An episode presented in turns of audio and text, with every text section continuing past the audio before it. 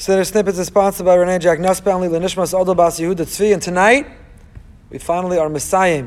We conclude our explanation of Ashrei with the final pasuk, and as we pointed out in the last installment, the last pasuk is not really the last pasuk.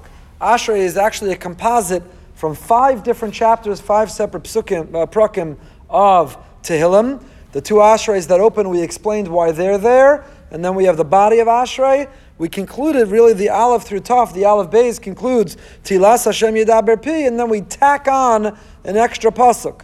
V'anachnu ka malaluka that we will praise, we will bless you, Hashem, from today and forever.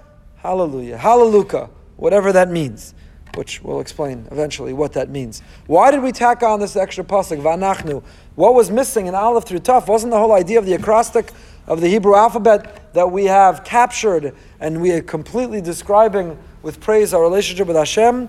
So Rav Amram Gaon explains that the reason that this pasuk was transported to Ashrei, was tacked on and forever associated with Ashrei, is the following. Ashrei begins, the Ashrei proper, Kuf Mem Memhe begins, Tehillah David, Tehillah. It ends, each of the Halalukas, the subsequent Halalukas begin and end with the word Hallelujah. So therefore, Ashrei has to end with a Hallelujah as well. Since they represent one unit, they are the completing, completing chapters of Tanakh. They are the central part of Psuke de Zimra. In order for them to flow as a unit, in order to have a certain poetry or symmetry, they have to incorporate a Hallelujah. So to end, Tilas Hashem Yidaber ends Liolam Va'ed.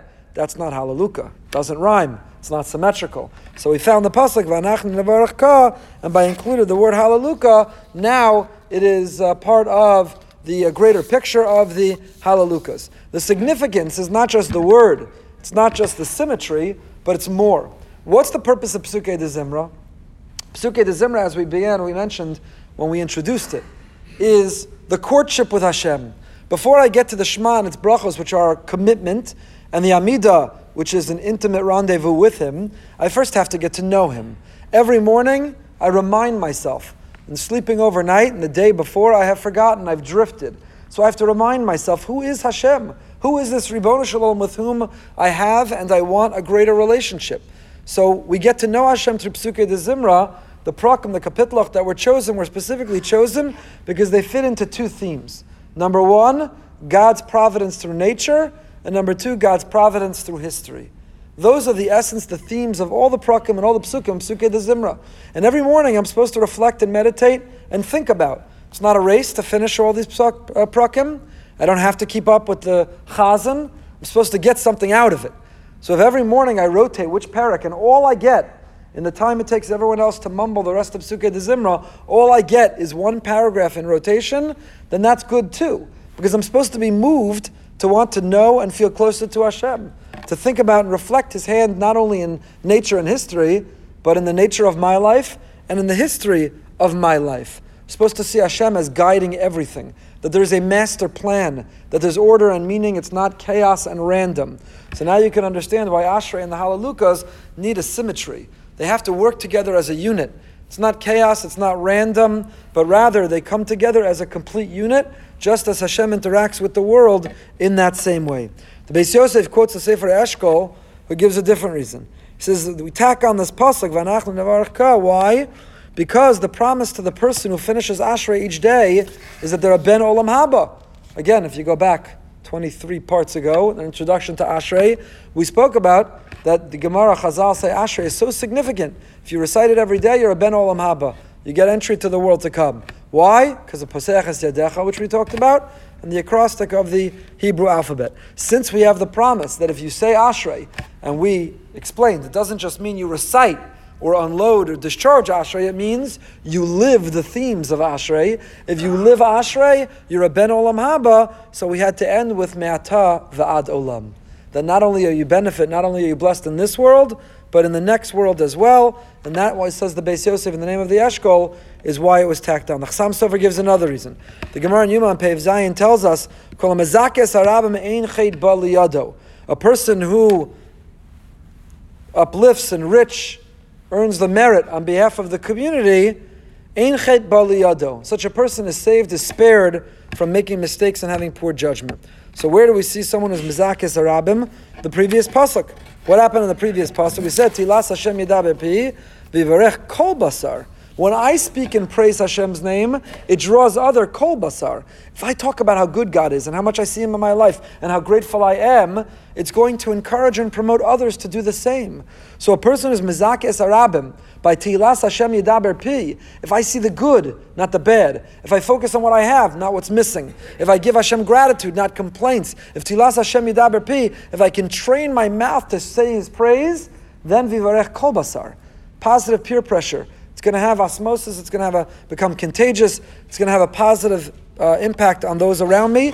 I will be among those who are mezake es arabim, and therefore I'll be deserving of me'atav adolam. I'll be worthy of going to the next world. But I want to close Ashrei and this last pasuk, an explanation, with one more interpretation that I saw from a sefer, the Sichos of Rav Shlomo Hoffman, which is a magnificent sefer. And Rav Shlomo Hoffman says the following: He says, you know, we sometimes make a terrible mistake. We get stuck in our past. We have a poor judgment. There's an error in our ways. We violate something. We have an indiscretion. And we think, you know, I'm unworthy. That's really me.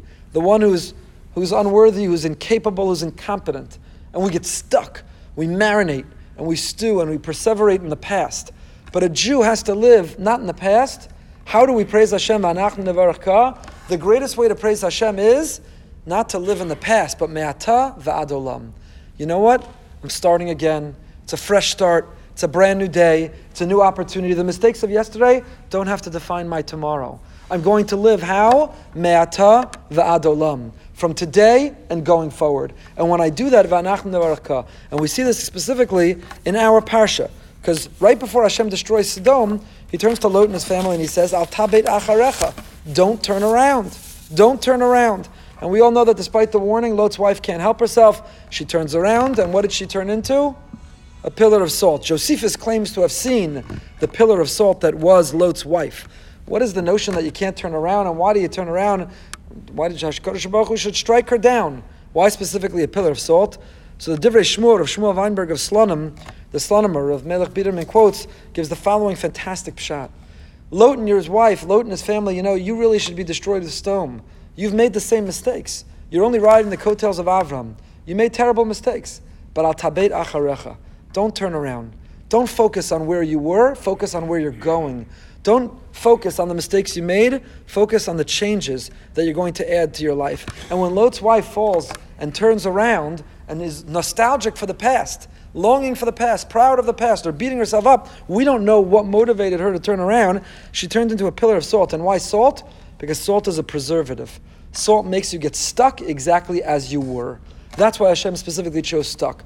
We too run that risk in our lives of turning around and getting stuck in a pillar of salt, getting stuck in the mistakes of the past, unable to move forward. Kodesh Baruch Hu, the greatest praise, the greatest blessing we can give you is to live lives where we are from now, and only going forward. Hadran Alach Ashrei